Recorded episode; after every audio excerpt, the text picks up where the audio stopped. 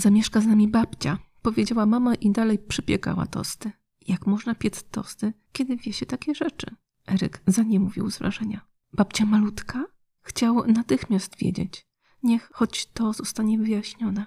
Pora na wyjaśnienia była bardzo nieodpowiednia. Śniadanie w domu Eryka jest maratonem, który wygrywa ten, kto najmniej mówi i najszybciej wkłada swój talerz do zmywarki. Eryk nigdy nie wygrywa, ponieważ nie znosi maratonów. Udaje tylko, że bierze w nich udział, by zrobić rodzicom przyjemność.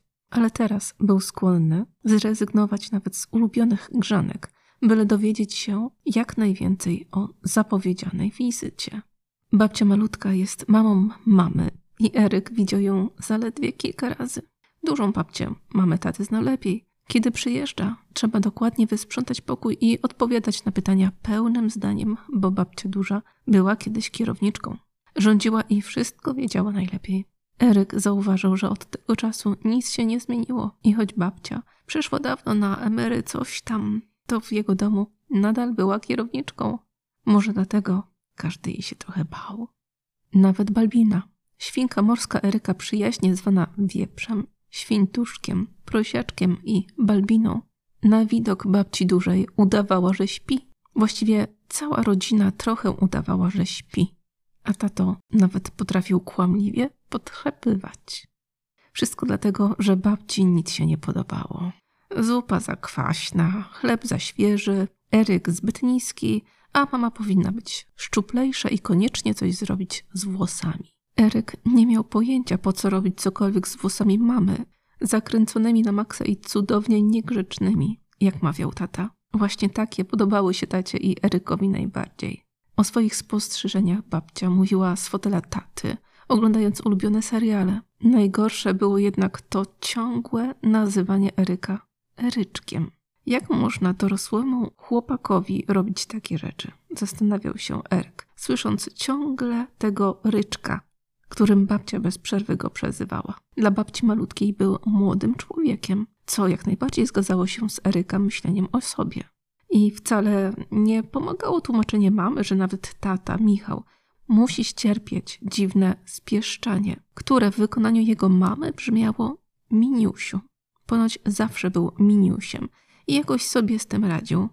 O kłopotach taty z dzieciństwa Erykowi powiedziała w tajemnicy mama, ale wcale nie poczuł ulgi. Eryk zauważył też, że kiedy tato odprowadzał babcię na pociąg, wracał rozpromieniony i tak się cieszył, jakby jego mama miała dopiero przyjechać.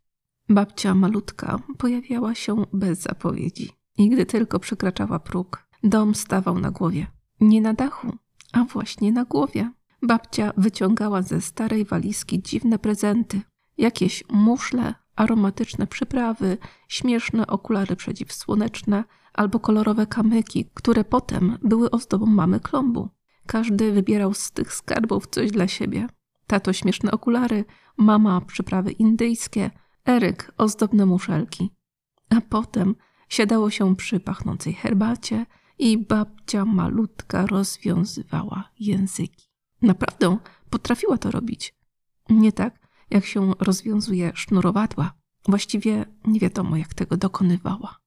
Po prostu wszyscy zaczynali jednocześnie mówić i głośno się śmiać, a babcia słuchała tych rodzinnych opowieści z błyszczącymi oczami. Kiedyś Eryk nie wytrzymał i zapytał ją wprost, dlaczego jest ciekawa takich całkiem zwyczajnych rzeczy.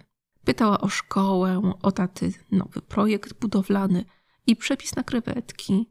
Chce wiedzieć, jak się przyjęły roden jakieś tam. No i w ogóle interesuje się nawet zmianą opon na zimę w taty samochodzie. Więc dlaczego pyta o takie głupstwa, skoro sama przeżywa najprawdziwsze przygody? Babcia odparła wtedy, że zwyczajne rzeczy są niezwykłymi przygodami, jeśli się nad tym głęboko zastanowić. Dotąd Eryk nie miał czasu na głębokie zastanowienie, ale babci zdanie uznał za niezwykle ważne, a już na pewno głęboko przemyślane, bo babcia malutka, choć też żyła w wiecznym pędzie, zawsze potrafiła znaleźć chwilę na różne przemyślenia.